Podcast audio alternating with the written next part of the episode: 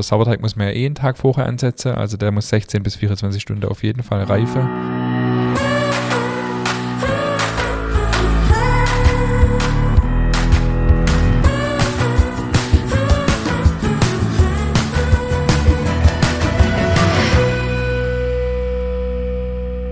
Herzlich willkommen zu einer weiteren Folge unseres Podcasts Nachtschicht. Mir gegenüber sitzt der müde David Haas. Er hat gerade gegähnt. ja, stimmt, ich habe gegähnt. Ich habe gerade überlegt, ob man nicht mal irgendwie eine neue Stadt, äh, soll ich mir mal was anderes einfallen lassen, oder? Ja gut, wir hatten die Hauptworte hatten wir ja schon, attraktiv, wunderbar. nee, das ist die Überlassung. Der Einstieg ist, äh, ist dein, dein Part. Da okay, also wenn es Vorschläge gibt für eine neue Stadt, äh, info at nachtschicht-podcast.de. Solange ich gut wegkomme, ist alles gut. nee, schön. Es ist wieder Podcast-Time. Wir haben erst vor vier Tagen unseren letzten aufgenommen oder vor ja. drei. Genau. Die, wir waren ein bisschen in Verzug und ähm, wir hatten eine mega gute Folge, die heute rausgekommen ist. Mhm. Ähm, mit einer gewissen Länge. Ähm, es war ein sehr inspirierendes Gespräch mit Sebastian Deubel von den Brotpuristen. Ja.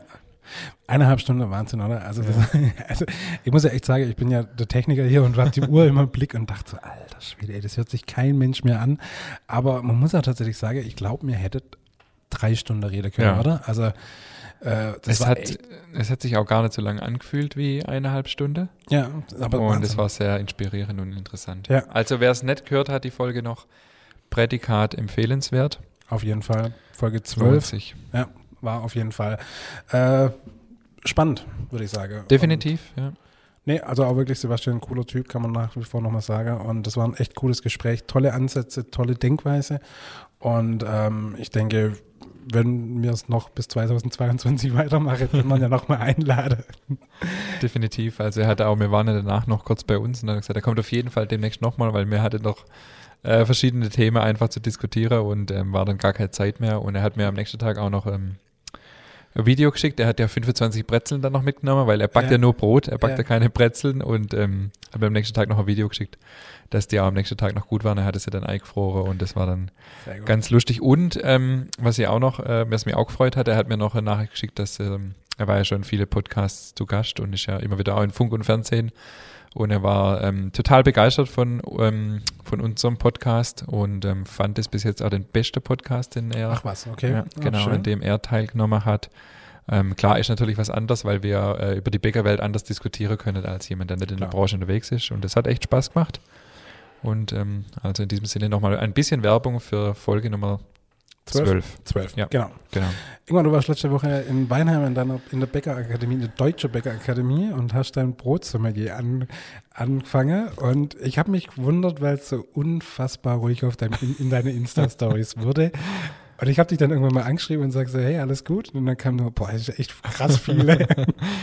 genau, also ich habe es ja äh, vor zwei Wochen, glaube ich, gesagt, dass das erste Modul ansteht vom Brotsommelier und ich werde hier auch im Podcast immer wieder ein bisschen drüber berichten. Es ist äh, sehr umfangreich. Ich glaube, ungefähr gefühlt 13 Mal fiel der Satz, ähm, unterschätzen Sie nicht äh, den Aufwand und äh, wir erzählen Ihnen jetzt mal, auf was Sie sich hier eingelassen haben. Also es ist durchaus sehr anspruchsvoll, mhm. aber auch total spannend. Wir hatten jetzt ähm, verschiedene Themen, zum Beispiel die aktuelle Situation im Bäckerhandwerk, aber auch die Geschichte von Brot, das war total interessant. Dann hat man eine Bierverkostung, da war eine Biersommeliere, digital war das allerdings. Und der Lehrer hat dann vor Ort äh, immer das Bier ausgeschenkt. Das war total interessant, was man aus Bier, also was es für unterschiedliche Biere gibt. Ich bin ja eigentlich überhaupt kein Biertrinker, also schon mal Hefeweiz oder so im Sommer, aber eigentlich brauche ich es nicht. Das war total spannend. Okay, also das, ist, von, das ist dann eher was für mich. Okay. Von, von, also von, also es waren echt total leckere Sachen dabei, aber dann auch so ganz dunkle Biere, mhm. total malzig, rauchig. Also das, ähm, ja, also da haben viele, äh, das haben viele dann stehen lassen. Aber total spannend und ja, ich glaube, das wird sehr herausfordernd und sehr mhm. zeitintensiv. Und ich habe auch gelernt, die Ausbildung zum Brotsommelier ist gleich oder noch sogar noch anspruchsvoller auf dem Umfang her wie die zum Weinsommelier. Mhm. Okay. Es gibt ja auch inzwischen, was weiß ich, Kaffeesommelier, Fleischsommelier, aber das sind oft halt relativ kurze, kompakte Kurse und nachher darf man sich so nennen. Mir geht es ja aber gar nicht um den Titel an sich, sondern um das Wissen, das Know-how, mhm. die Sensorik, das ist so das, was mich antreibt. Ja. Und ja. deswegen finde ich gut, dass es so anspruchsvoll ist. Und die Brotsommeliers, es gibt schon 124 Stück in Deutschland, sind zum Teil auch in der Prüfungskommission. Und die sind eben auch sehr bestrebt, dass das Niveau nicht sinkt. Das heißt, die sind durchaus auch kritisch. Es fallen auch immer wieder, also in jedem Kurs eigentlich auch welche durch. Es gibt acht, Prüfung, acht Prüfungsmodule, also es ist echt knackig. Okay, ähm, gibt es das nur in Weinheim an der Be Deutsche Bäckerakademie? Ja, ja, das bietet nur Weinheim an ähm, und das, dadurch bleibt es auch ein bisschen was Exklusives und ähm, ja, wie gesagt, im November äh, kann ich dann hier berichten, ob ich bestanden habe oder nicht. Ich bin gespannt, ich bin ähm, gespannt. Ja, sie haben äh, dann noch gesagt, also wenn man irgendwie so andere Projekte hat dieses Jahr wie Bauer oder so, das soll man mal dann mal getrost verschieben. Ich habe dann nicht gesagt, dass ich gerade Bau und noch ein Buch schreibe und noch einen Podcast mache. Aber ähm, ja, ich werde es schon irgendwie wuppen. Cool. Ja, mach doch alles, alles zeitgleich. Guter Plan. Ja, ich weiß auch nicht. Also ich, äh, mein Zeitmanagement, an dem muss ich noch ein bisschen arbeiten. Aber das war nicht geplant. Ich habe mich eigentlich ja schon 2019 für den Kurs angemeldet. Ja. Habe dann wieder abgesagt, ja. ähm, weil, ähm, weil da auch irgendwas anders war und mhm ja, naja. Okay, also ich muss dann den Einstieg von der Podcast-Folge nochmal wiederholen. Mir gegenüber sitzt der unfassbare, müde aussehende Ingmar Keimer. Definitiv, ja, das ja, kann sein. Okay, aber cool, aber klingt auf jeden Fall super spannend. Ähm, und ich denke halt gerade, gerade wie du es schon sagst, das Know-how ist halt der Hammer dann nachher. Ja. Ob das nachher auf deiner Visitekarte draufsteht, weiß ich jetzt nicht. Äh, Fleisch, Fleisch, Brotsommelier, ähm, aber trotzdem das Know-how ist halt mhm. der Wahnsinn, was du dann nachher. Ich finde es ja eh schon beeindruckend, was du aus Brot alles rausschmeckst. Und wenn das jetzt noch vertieft wird, das wird dann noch viel, viel krasser. Also da freue ich mich echt drauf. Sauerteig, die zweite. Jawohl.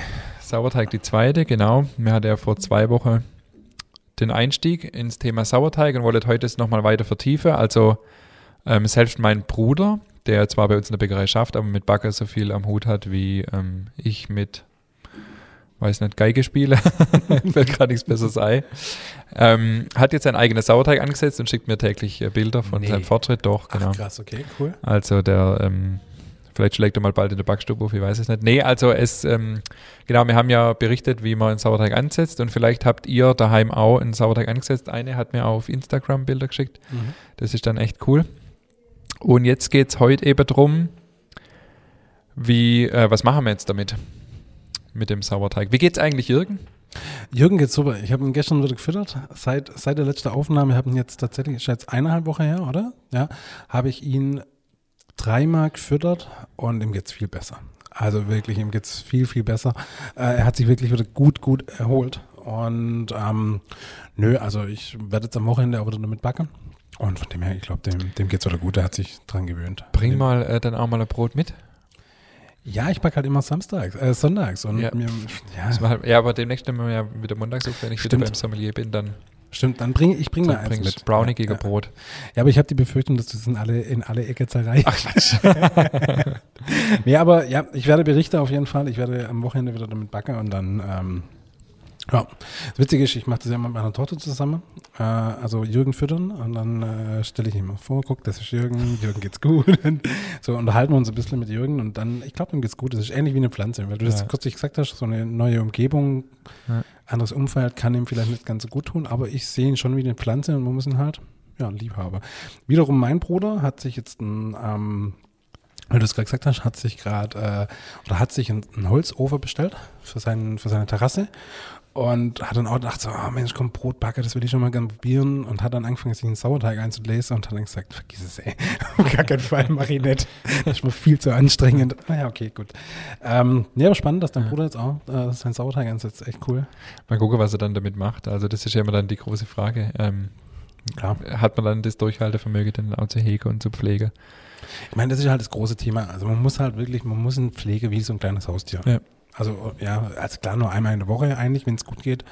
Aber man muss ihn halt auf dem Schirm haben und man ja. muss sich drum kümmern. Und das war jetzt tatsächlich, wo ich jetzt umzogen bin und einfach mit Renovieren und allem drum und dran, habe ich das echt so ein bisschen vernachlässigt. Und man merkt es halt einfach. Mhm. Ihm geht es lange nicht mehr so gut, wie es ihm ursprünglich mal ging. Aber gut.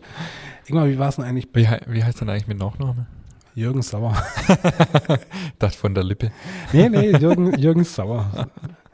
Ähm, wie kam denn dein eigentlich, also wie, wie bist du eigentlich deine erste Berührung mit Sauerteig? Wie, wie war das für dich? Also für mich war das so, ich habe ähm, als Lehrling mh, mm, hat mich das Thema schon immer interessiert und man behandelt es ja auch ein Stück weit, aber in den Betriebe wird es oft ja nicht so, das habe ich ja schon mal gesagt, nicht so leidenschaftlich gelebt. Also mir hattet auch ähm, Industriesauerteig im Lehrbetrieb, den wir zwar schon selber angesetzt haben, dann aber halt jede Woche wieder aus der Industrie quasi Reinkulture uns bestellt haben. Und ich habe immer versucht zu verstehen, was das eigentlich ist und habe äh, damals, das hat der Sebastian letzte Woche auch gesagt, gab es noch null Literatur hobbybäckermäßig. Man hatte das Fachbuch von der Schule. Das hat man nicht wirklich verstanden. Das war aber echt scheiße. Das, das war, das war nicht gut, oder? Müsste jetzt heutzutage nochmal reingucken, aber ja, veraltet halt einfach. Ähm, ja, ja un unfassbar veraltet. Genau. Ja. Und ähm, ich habe dann, ja, es gibt so ein paar Bücher gab, so ähm, Brotgeschichten aus Hohenlohe und so. Mhm. Da habe ich mir dann echt mal Rezepte rausgesucht und habe dann versucht, aber dass man Sauerteig selber ansetzen kann, das ist das, was der Sebastian letztes Mal auch gesagt hat, da hat sie immer gesagt, das geht nicht, das ist, man braucht die richtige Bakterienkultur, um das ansetzen zu können. Und das hat mich immer genervt. Und dann bin ich in, in den Supermarkt gegangen und habe dann so gesehen, da gibt es auch Sauerteig, da gibt es ja, weiß nicht, ob, ob, ob ihr das schon mal gesehen habt, vielleicht so Seitenbacher, so braune mhm, Päckle. Mhm. Interessanterweise haben die ein sehr langes MHD und liegen auch nicht im Kühlregal. Sollte einen stutzig machen. Äh, das liegt daran, dass der halt einfach, das ist letztendlich nur noch Säure. Das ist kein aktiver Sauerteig, den man füttern und weiterführen kann, sondern ich denke mal, dass der einfach thermisch behandelt ist, sodass die Bakterien eigentlich tot sind und nicht mehr arbeiten, aber halt die Säure noch da ist. Mhm. Hat ja auch gewisse Vorteile, Geschmack, Krumenfestigkeit und so weiter, aber Backfähigkeit, aber ist ja nicht das, was wir eigentlich wollen. Und so, und so habe ich das einfach ganz lange nicht verstanden. Okay, das heißt aber, das Zeug, was du gerade gesagt hast von Seidebacher, das ist dann eigentlich nur noch als einmalige Zugabe gedacht. Nicht um es zu füttern und zu züchten, sondern einfach genau. nur mein Brot zuzugeben, damit man halt ja. Diverse Dinge verändert, aber jetzt nicht um äh, Hefe brauchst du trotzdem noch. Genau. Ja, okay. Genau. Also das ja. hat nichts mit dem spontanen Sauerteig zu tun, ja. den wir letzte Woche erklärt haben. Ja. Genau. Und dann eigentlich habe ich das dann so richtig mich damit auseinandergesetzt, erst viel später. Ich war ja dann auf Kreta, das hatten wir ja auch schon mal in der Folge. Die haben ja auch Sauerteig, eher Weizensauerteig. Und dann war ich noch später dann im Biobetrieb, der so richtig sein eigenes Sauerteig gehabt hat, also nie neu angesetzt hat und dann immer den wieder weitergeführt hat. Und da habe ich das erst so richtig ja, verstanden. Ich weiß nicht, ob ich es bis heute überhaupt verstanden habe. Das ist so ein Thema, äh, es ist sehr komplex. Hm. Aber ähm, da habe ich mehr und mehr Berührungspunkte dann gehabt und habe auch mehr und mehr verstanden, wie Sauerteig funktioniert. Genau. Und auch nur durch den Betrieb, ähm, Bäckerei Schlötter, der kommt übrigens auch äh, demnächst mal äh, als Gast hier in, unsere, in unseren Podcast, habe ich äh, so richtig zum ersten Mal gehabt, dass jemand sagt, es funktioniert, dass man das immer weiterführt und so, lass dir da nichts äh, aufschwätzen und das war sehr spannend. Okay. Wann hast du dein äh, Bäckerei Schlotter müssen wir noch dazu sagen, das war so der Bio-Pionier, also ja. Bio-Bäckerei und hat in der 80er Jahre, richtig? Ja, Korrigiere also, mich, wenn ich falsch äh, Seine Bäckerei hat er im Jahr 2000 aufgemacht, also vor 20 okay. Jahren und hat aber schon lange Jahre davor auch immer in Bio-Bäckerei gearbeitet, als es noch nicht Mainstream war, so wie ja. heute, sondern wirklich Pionierarbeit. Auch sehr, sehr spannend. Okay, cool. Ähm, wann hast du dein erstes Sauer selber deinen Sauerteig anzüchtet? Ähm, ich habe dann äh, von der Bäckerei mir einfach ein bisschen was mitgenommen und habe das immer weitergeführt und habe dann einfach nebenher immer wieder ähm, dann Experimente gemacht. Mhm. Weiß nicht, also das war dann eigentlich erst, wo ich selber meine Bäckerei gehabt habe tatsächlich. Okay. Mhm. mhm. Also wo ich dann, nachdem ich dann in der Bio-Bäckerei geschafft habe, mich selbstständig gemacht habe, hatte ich dann dem seinen Sauerteig als Starter und habe dann selber einfach nebenher im Glas quasi immer wieder das probiert und so und habe ja jetzt vor ein paar Wochen habe ich ja in der Insta-Story auch dokumentiert, ähm, das mal wieder neu gemacht, damit ich gut vorbereitet bin für die Folge, mhm. damit ich die Prozesse nochmal äh, genau dokumentieren kann. Und auch für mein Backbuch, genau. Aber eigentlich auch noch nicht so lang. Genau. Die wichtige Frage natürlich, die jeden, jeden interessiert, aber ausnahmslos jeden. Meiner heißt Jürgen, wie heißt deiner? Sauerteig. Meiner hat keinen Namen. Du bist doch umgekehrt. Ich bin der Emotionsloser. Das gibt's doch gar nicht. Doch. Ach bitte. Ich kann mir jetzt aus was aus die Finger saugen, aber äh, nee, der heißt bei uns tatsächlich Sauerteig. Wow, ich bin echt begeistert von deiner Kreativität. Wahnsinn. Gib dem Kind einen Namen. Echt, das geht ja gar nicht. Ja, bei uns ist das, wir sind da ein bisschen professioneller unterwegs. Das äh, hat damit nichts zu tun. Bei uns ist das auch kein Haustier irgendwie im Glas, sondern das sind 120 Kilo jeden Tag bei uns in der Anlage. Trotzdem Und kann ich kann ja mal, ich kann ja mal, äh, wir haben ja nächste Woche auch noch eine Sauerteigfolge, ich ja. kann ja mal bis nächste Woche äh, bei uns im Betrieb äh, im Team eine Abstimmung ja, oder ruf, ruf einfach mal, mal zur Diskussion stellen. Ruf doch mal bei Insta auf. Äh, also, oder bei Insta von mir aus. Die sind vielleicht, ja, die sind ja. vielleicht dann noch eher, äh, wenn ich morgen meine Mitarbeiter sagen, wir müssen uns einen Sauerteignamen geben, dann zeige die mir, glaubt der Vogel. Die denken, oh, du bist ja ganz sauber, aber, aber ruf doch mal bei Insta auf, dass, dass es mein Herzensanliege ist, dass dein Sauerteig Also, kann ich machen. Das kann ja wohl nicht wahr sein, oder? Also, bitte, ich bin echt ein bisschen enttäuscht. Aber Jürgen ist jetzt ja auch nicht so kreativ. Für einen Sauerteig schon. Also ich finde find auf jeden Wie Fall. Wie bist du da drauf gekommen? Keine Ahnung. Das war spontan. War spontan. Keine, keine, Ahnung. Ich, ich weiß auch, ich, ich, hab, ich kenne auch so viele Jürgen und ich weiß auch, dass mein Onkel heißt Jürgen. Der mit den Springerle, oder? Nee, das andere. Äh, und der, ich glaube, der war anfangs auch echt irritiert, als ich das ständig in meiner Story drin hatte und so und Jürgen Inside und so. Und der dachte sich mit Sicherheit, was stimmt denn jetzt mit dem nicht? Aber ähm, Kannibale. Ja, genau.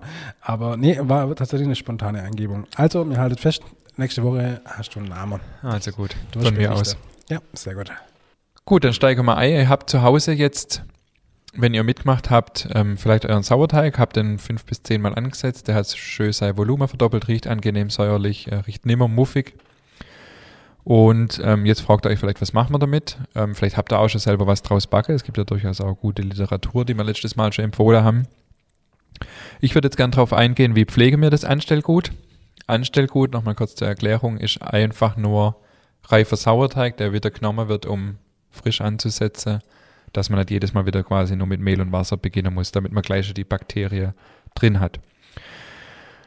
Zu Beginn ist es wichtig, dass man das Sauerteig, also man kann den dann in den Kühlschrank stellen, wenn der, wenn der reif ist, wenn der äh, die Kriterien erfüllt, die wir letztes Mal genannt haben. Ähm, also fünf bis zehn Mal angefrischt wurde, innerhalb von acht Stunden ungefähr das Volumen verdoppelt oder auch ein bisschen schneller. Dann stellt man in den Kühlschrank. Wichtig ist, dass man dann in den Kühlschrank stellt, wenn er schon noch etwas jünger ist. Also habe ich ja letztes Mal erklärt, wenn so ein bisschen die, das sich noch ein bisschen so nach oben wölbt. Darf ich da noch was dazu sagen? Ja. Das, das habe ich mich in Folge 11 schon geärgert, dass ich es nicht gesagt habe. Und zwar, wir Fotografen, es gibt ja bei der Linse gibt's konvexe und konkave Linse. Ja. Also auch mit Bauch und einmal mit, äh, mit Wölbung nach innen. Und um sich das merken zu können, was was ist, gab es den Spruch, äh, ist, die, äh, ist die Linse konvex, hatte sie Sex, ist die Linse konkav, war sie brav. und so kann okay. ich merken, in was für eine Richtung die Wölbung geht. Also, okay, also das ist dann konvex oder wie? Konvex und konkav, genau. Okay, also ja. konvex muss das Sauerteig sein, also schwanger. Genau. Ja, richtig. Ähm, genau, also so kann man sich jetzt vielleicht merken. Ja. Genau, geschwind noch ergänzend, mich haben zwei Fragen erreicht, die können wir gerne auch nächste Woche beantworten, aber trotzdem ganz kurz schon mal vorab. Ich bin gefragt worden, ob der Deckel vom Glas zu sein soll oder ob man den offen lassen soll. Also der kann ruhig zu sein, man kann das zuschrauben, da passiert nichts. Mhm. Und äh, dann hat mich noch jemand gefragt, wie groß das Glas sein soll. Also wir merken, wir müssen es genauer beschreiben.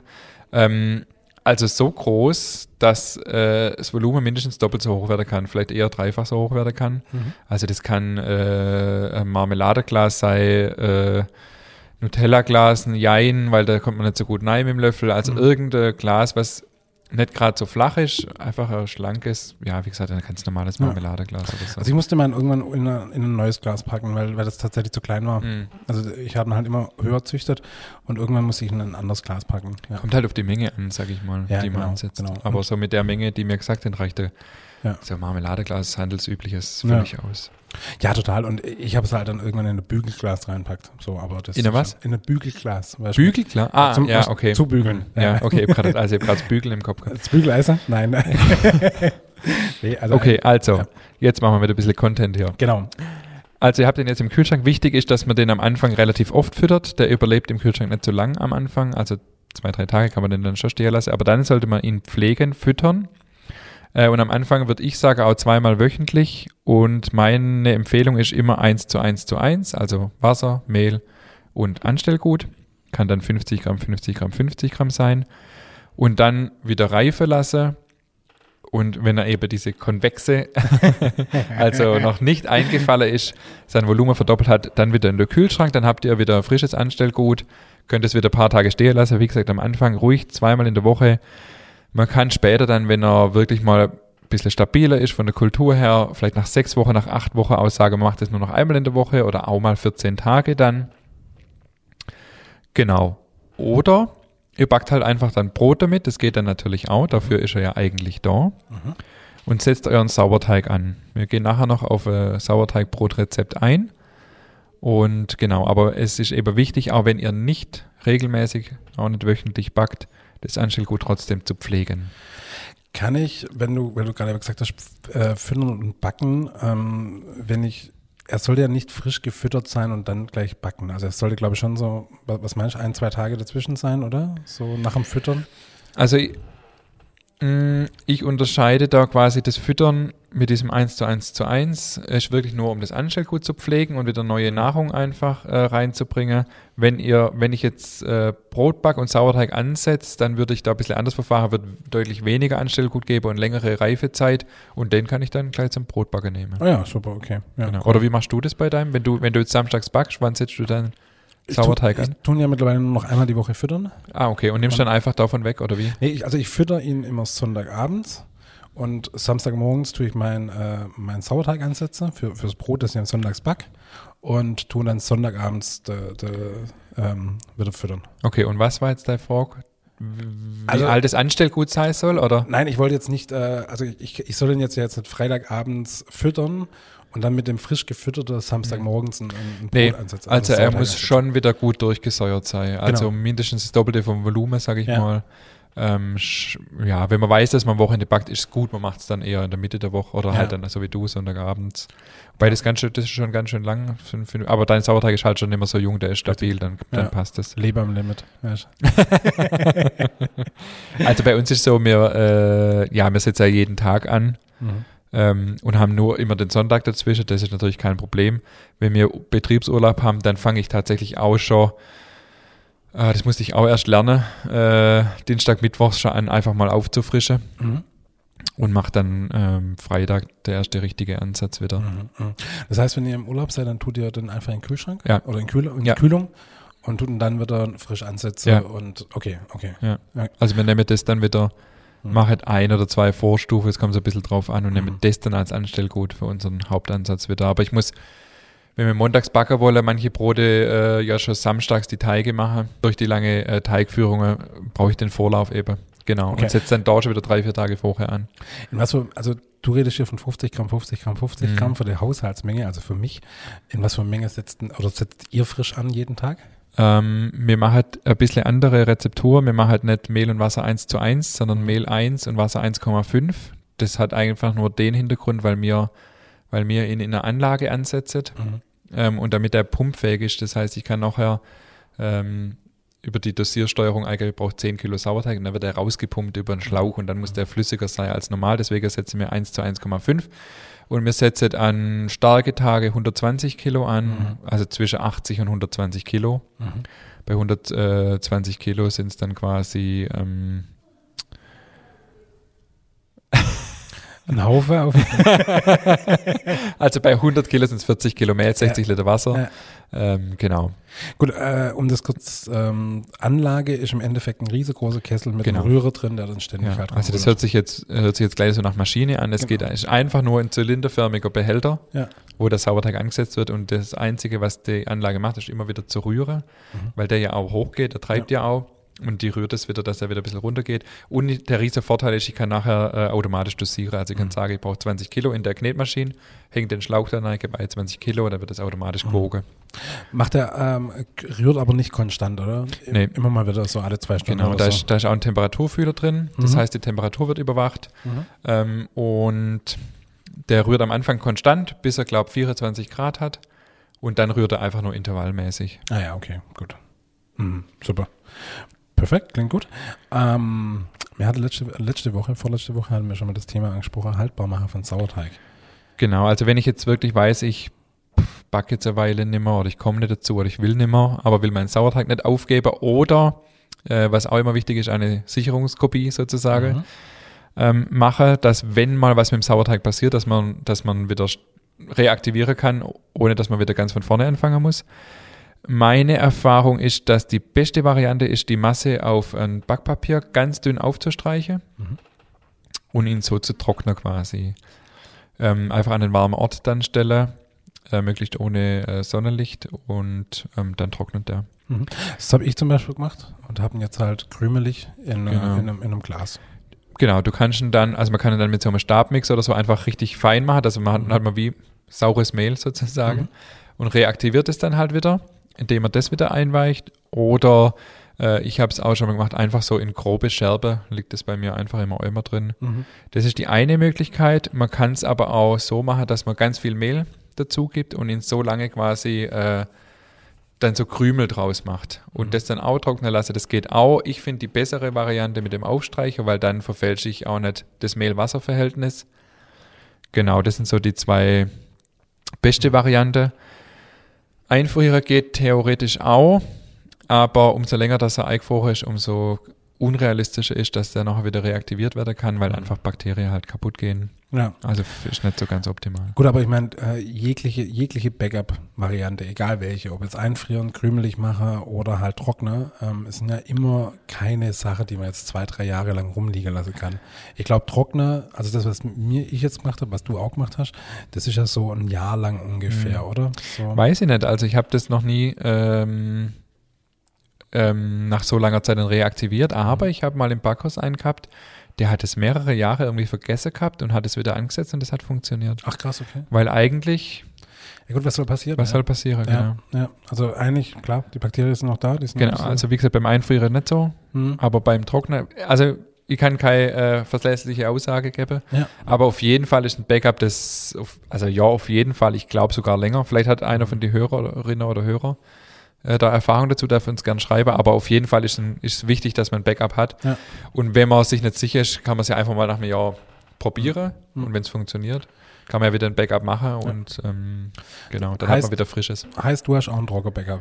Nein, äh, ja, ja, ja, ich habe ähm, hab ein Drucker-Backup vom Weizensauerteig. Ich habe mal auch äh, mit Rosine eingeweicht und einen Weizensauerteig züchtet und es war dann so viel Aufwand, habe den aber eigentlich gar nicht braucht. dann habe ich den einfach getrocknet und ich habe jetzt auch, ähm, hatte ich ganz lang nicht, ich auch noch nie, habe es auch noch nie braucht, aber ich habe jetzt mir auch von unserem Standard Rockesauerteig ein Backup gemacht. Mhm.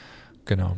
Okay, das heißt, du hast eigentlich bei dir in der Bäckerei nur, nur in Anführungszeichen einen Roggensauerteig. Nee, ich habe einen, äh, ich hab einen Roggensauerteig als Standard-Sauerteig, sage ich mal, der auch in der Anlage ist. Und ich habe aber auch einen Dinkelsauerteig und auch samstags immer einen Weizensauerteig für spezielles Gebäck. Ich nehme aber ehrlich gesagt immer meinen Rocker Anstellgut für diese Sauerteige und führe da kein extra Sauerteig mhm. weiter. Okay, okay, okay. Du, ich denke, dann lass uns doch mal in das Thema Sauerteigbrot einsteigen, oder? Mhm. Wie, wie backe ich denn ein Sauerteigbrot? Genau, ich habe jetzt mal als Beispielrezeptur ein Sauerteigbrot mitgebracht mit 90% Rocker und 10% Dinkel. Und von den 90% Rocker die Hälfte als Vollkorn und die Hälfte als ähm, Rockermehl 1150. Genau, als ersten Step setzt ihr euren Sauerteig an mit ähm, 350 Gramm, nee, drei, Entschuldigung, 300 Gramm Rocker Vollkornmehl und 300 Gramm Wasser und 10% Anstellgut. Also 30 Gramm von eurem Anstellgut, das ihr habt. Wenn der richtig, richtig aktiv ist ähm, und vielleicht auch schon gewisse äh, gewisses Alter und damit auch Stabilität hat, reiche auch 5%, also 15 Gramm. Aber äh, ich sag mal, bei den Temperaturen auch, wenn es so kalt ist draußen, mhm. ruhig auf die 10% Anstellgut gehen.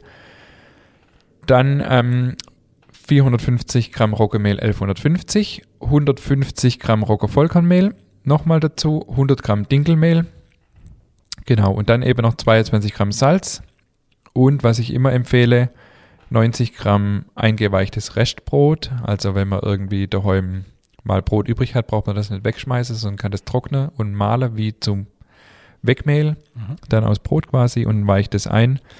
Ähm, das weicht man immer mit der doppelten Menge Wasser ein, also 90 Gramm Restbrot eingeweicht heißt 30 Gramm Restbrot und 60 Gramm Wasser. Wie lange lässt du das quellen dann? Ja, also da reicht eigentlich zwei, drei Stunden, aber ich empfehle immer das, wenn man das Sauerteig muss man ja eh einen Tag vorher ansetzen, also der muss 16 bis 24 Stunden auf jeden Fall reifen. Mhm. Dann würde ich das Restbrot einfach auch schon mit Eiweiche, damit, ähm, damit man es halt nicht vergisst. Okay, und du empfiehlst es warum? Ähm, Frischhaltung mhm. und Geschmack.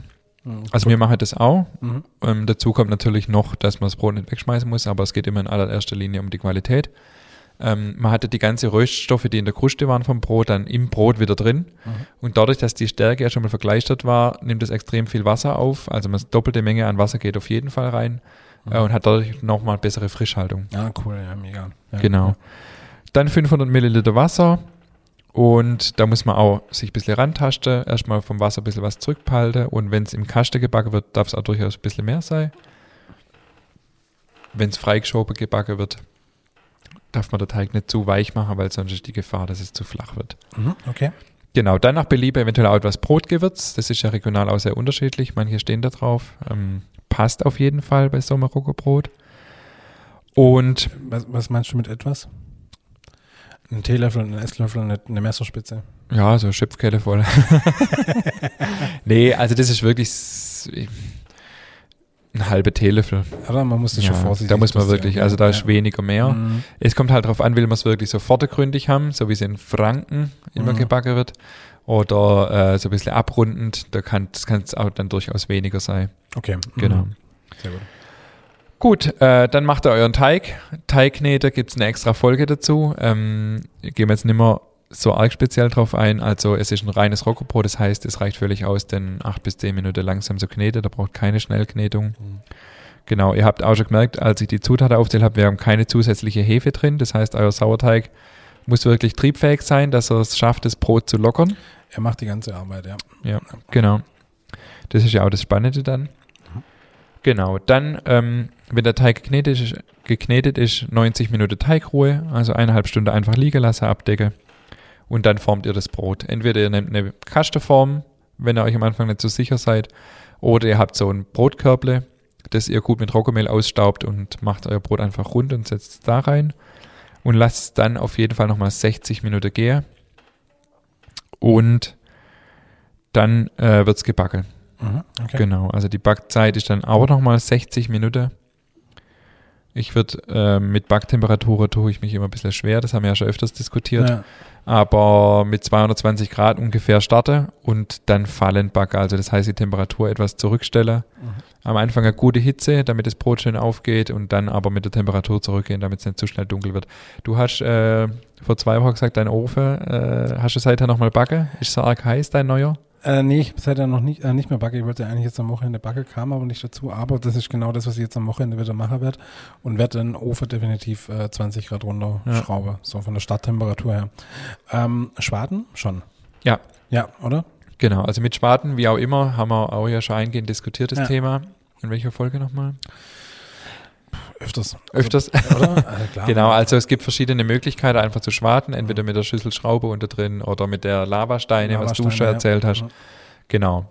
Und dann fallend auf wie viel Temperatur? Also von zwei, gehen wir mal jetzt mal von 22 Ja, aus also ungefähr. würde ich zurückstellen nach auf 190. 190, okay. 190 oder 200. Mhm. Äh, Der Richtwert ist immer, man muss das einfach ein paar Mal ausprobieren. Eine Stunde für ein Kilo Brot. Ähm, ja, das Brot äh, gibt ein bisschen mehr wie ein Kilo, dann vielleicht auch 70 Minuten. Wenn ihr deutlich drunter oder drüber liegt und von der Farbe her einfach äh, es entweder zu hell oder zu dunkel ist, muss man die Temperatur ein bisschen anpassen. Jeder Ofen ist da sehr individuell und unterschiedlich. Deswegen kann man es nicht so genau sagen. Wenn ihr aber euren Hefezopf zum Beispiel daheim bei 180 backt, dann müsst es nochmal passen mit 220. Wenn ihr schon wisst, euer Ofen ist irgendwie ein bisschen kälter, ihr müsst da immer 190 oder 200 Grad einstellen, dann könnt ihr auch ein bisschen höher gehen. Mhm, mhm, okay. Genau. Okay, jetzt haben wir das noch das Thema Umzüchter auf der Uhr und Hefewasser. Lass uns da noch schön reingehen, oder? Jo, genau. Ist habe ich das Brot, ist es, ist es ausreichend genug erläutert für jemanden, der es noch nicht gemacht hat? Also ich bin Mitkommer, ich denke ja. Okay. Also ich denke, nö, da, damit kann man was Okay. anfangen. Du und wie gesagt, also du, mir pack es ja auch noch in die Shownotes Mhm. und rein, dann kann jeder das äh, einfach mal nachbacken Ja. und ausprobieren. Und ähm, ich habe mir gerade bedacht, wo ich das gesehen habe. Ich dachte, ich glaube, ich mache das am Wochenende. ich glaube, ich probiere das mal aus. Gib ja. mir Feedback, wenn es nichts wird, weil dann müssen wir die Folge nochmal ändern. Dann müssen wir noch eine Nachtschicht einlegen. Witzig, wenn Ja. mir eine Nachtschicht einlegt. ähm, Okay. Genau, also nochmal ganz kurz zusammenfassen. Sauerteig für 16 bis 24 Stunden reife lassen. Teig machen mit 8 bis 10 Minuten Langsamknetung, 90 Minuten Teigruhe.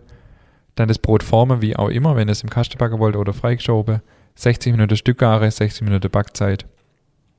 Mahlzeit. Bagger bei ungefähr 22, 220 Grad, fallen mit Schwade. Genau. Okay, cool. Jetzt haben wir das Thema Sauerteig. Gibt es ja noch die Möglichkeit, ich habe jetzt noch Rocker sauer und Mhm. ich möchte den umzüchten auf einen Weizen sauer. Ja. Die Möglichkeit gibt es ja auch. Genau, also man kann dann das Anstellgut, das man hat, man muss jetzt nicht bei Weizen genau das gleiche Prozedere machen, sondern man kann das Rocker-Anstellgut, das man hat, als Anstellgut für Weizensauerteig nehme und das einfach auch wieder fünf bis zehn Mal ansetze, dann haben sich die Bakterien durchgesetzt, sage ich mal, die im Weizensauerteig wichtig sind. Wie mache ich das? Also fünf bis zehn Mal ansetzen täglich? Also wirklich? Ähm, kommt drauf an.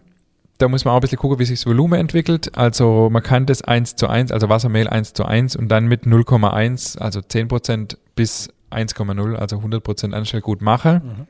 Wenn man das mit 100% Anstellgut macht, dann ist der in drei bis vier Stunden, hat er sein Volumen erreicht, wenn der Roggersauerteig sehr aktiv ist.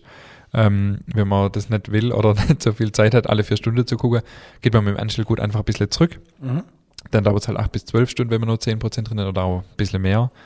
Ähm, und dieses Prozedere einfach fünf bis zehn Mal wiederhole, also fünf Tage eigentlich, oder? Ja, genau. Mhm. Ansätze mit dem Rocker-Anstellgut, bis das Volumen verdoppelt hat. Wieder Ansätze mit, mit dem Weizen, Mehl, Wasser, Rocker-Anstellgut-Gemisch und so weiter. Und das halt immer weiter. Und dann hat man irgendwann nach fünf bis zehn Mal, kann man sagen, Weizensauerteig. Geht okay. auch mit Dinkel. Mhm. Äh, man kann dann auch sogar umziehen auf eine Levito Matre zum Beispiel. Das wird ein ganz eigenes Thema. Da habe ich auch nicht so viel Erfahrung, aber das ist alles möglich. Okay. Und auch hier äh, nochmal die Empfehlung: Brotbackbuch Nummer 4 von Lutz Geisler ist hier sehr umfangreich, was das Thema angeht. Da kann man sich das auch nochmal aber auf jeden Fall sehr zu empfehlen. Stark ja. zur Genüge führen, genau. Ähm, soll ich hier dann auch, welches, äh, welches Weizenmehl soll ich hier verwenden? Äh, bei meinem Weizensauerteig, das will man dann ja meistens für helle Brote, dann würde ich ein ganz normales 550er nehmen. Okay, also tatsächlich, also ja. ich war jetzt gerade 1050er, aber ja. äh, 550 nee. wirklich schön, dann kann man es auch ja. für Ciabatta oder genau. was auch immer verwenden. Ja. Okay, cool. Übrigens heißt es nicht, jetzt mal ein bisschen Klugscheißerwisse hier für die, Mittag, äh, für die Mittagspause. Die Klugscheißer-Glocke, dong. ähm, es heißt nicht Ciabatta oder Focaccia. Ciabatta, oder? Sondern Ciabatta. Ich habe mal im äh, Backhaus eine Italienischlehrerin gehabt und die hat es irgendwann nicht mehr ausgehalten, dass ich immer Focaccia und Ciabatta gesagt habe. Und hat gesagt, also Herr Grimmer, ich will jetzt nicht klugscheiße, aber äh, wenn im Italienischen nach dem I äh, ein Konsonant kommt, also in dem Fall ein A, dann wird das I nicht gesprochen. Ah, also okay. Ciabatta, Ciabatta, Focaccia. Ah, okay. Ja, also es hört sich für uns irgendwie ein bisschen ungewohnt an, aber ja, seitdem ja. sage ich es halt so. Und äh, da war noch die Tochter dabei in dem Backhaus damals und der war so peinlich. also war recht lustig, aber äh, genau, jetzt kann ich aber so ein bisschen klug, äh, ein bisschen klug scheißen. Das, ich habe kürzlich auf Instagram so ein, äh, so ein Foto gesehen, wo einer das Schild hochhebt vorm Café. There is no X in, in Espresso. das ist ja auch so was, Espresso. ich, hätte gern, ich hätte gerne einen Espresso. Oh. Da, da gab es doch mal auch so Fernsehsender, der hat doch immer gesagt, äh, ich kriege ja auch so ein Latte Machado. Latte Macchiato ist auch gut, ja. Aber wie, wie spricht man das richtig aus? Heißt das Latte Macchiato wirklich? Schon, oder? Ist ja auch italienisch, oder nicht? Ja, Latte Macchiato. Ne? Ja. Latte Macchiato. Ja, das sind die Deutschen, sind einfach prädestiniert für geile Aussprache. Auf jeden Fall, ja. ja, ja. Aber wir, falls mal Italiener haben, die uns zuhören, können sie uns gerne was sagen. Info at nachtschicht-podcast.de Jetzt geht ein richtiges Daumen auf die. Ja, ja. Gut, jetzt habe ich hier noch auf dem Zettel stehen Hefewasser. Du hast Hefewasser gemacht und wir haben uns auch schon in der ersten Folge, Sauerteig-Folge drüber unterhalten. Genau, also das ist noch so, ein, so eine Variante, sage ich mal, hat jetzt mit Sauerteig im ersten Sinne nichts zu tun, aber wir haben es letztes Mal schon angeschnitten, deswegen wollte ich heute noch mal kurz drauf eingehen. Es gibt auch die Möglichkeit, ein Hefewasser anzusetzen, wenn man auf Backhefe verzichten will, indem man einfach ähm, Wasser mit Rosine also Rosine in Wasser einweicht und das stehen lässt. Und dazu noch ein bisschen Honig. Und das am besten in einer Flasche oder geht auch in einem Glas oder in so einer Tomates, Toma also passierte Tomateflasche eignet sich ganz gut. Ähm, 500 Gramm Wasser, 100 Gramm Rosine und 50 Gramm Honig oder es geht auch Zucker, also 10% vom Wasser. Und das stehen lassen, dann ähm, entwickelt es ein Gas, also das äh, fängt an zu fermentieren. Und dieses Wasser kann man dann nehmen, um einen Vorteig zu machen. Also sprich zum Beispiel dann 500 Gramm Weizenmehl und 500 Gramm Wasser. Wobei man muss 400 nehmen, weil äh, die Rosine in einiges an Wasser geschluckt. also 1 zu 1 einfach, wie beim Sauerteig auch, aber kein weiteres Anstellgut dazu. Und es gibt einen einwandfreier Vorteig, wie wenn Hefe drin wäre. Ist ja auch Hefe drin, aber halt keine Backhefe, aber mhm, mhm. einfach das, was an den äh, Früchte. Ah, wichtig ist noch Bio-Rosine oder Sultanine. Ja ähm, weil die einfach un ungeschwefelt soll das sein. Mhm. Und dann kann man daraus Brot backen, habe ich neulich gemacht. Witzig, das klingt fast ein bisschen, als würde ich einen Schnaps ansetzen. ja, also es riecht auch dann ein bisschen nach Alkohol, klar. Ja, ja. Und ähm, ja, auch das ist spannend und man kann auch das Wasser, also man muss dann auch die Rosinen nicht äh, immer wieder neu einweichen, sondern man kann das Wasser dann auch wieder vermehren. Also wenn man jetzt 500 Gramm hat und nimmt dann aber nur 200 Gramm für den Vorteig, hat man ungefähr 200 Gramm übrig oder 250 und füllt die dann wieder auf mit, mit dem Wasser, das man weggenommen hat und lässt das wieder stehen, dann reift das auch wieder nach. Und dann auch ein bisschen Honig noch dazu, dass Nahrung da ist mhm. und mega spannend. Ist das dann von der Farbe her eher so in die Honig-Rosine-Richtung oder ist das klar? Nee, das ist klar. Also es ist nicht, nicht, nicht ganz klar wie Wasser, so, ja. so ganz leichte Trübung, aber das kommt, glaube ich, eher von die Rosine halt einfach. Mhm. Aber okay, krass. Genau, also das ist richtig spannend. Und es riecht auch ganz eigen und hat das Brot hat ein tolles Aroma. Also habe ich noch nicht mal gemacht. Natürlich, ja, in der Bäckerei, so wie mir es betreibt, äh, schwierig, das in die Abläufe zu integrieren, weil das halt sehr ähm, nicht nach Schema F funktioniert. Mhm. Aber durchaus spannend. Wie war das Brot? Sehr gut. Ähm, eine geniale Kruste hat es gehabt, sehr locker. Ähm, ja. Okay, cool. Sehr mild.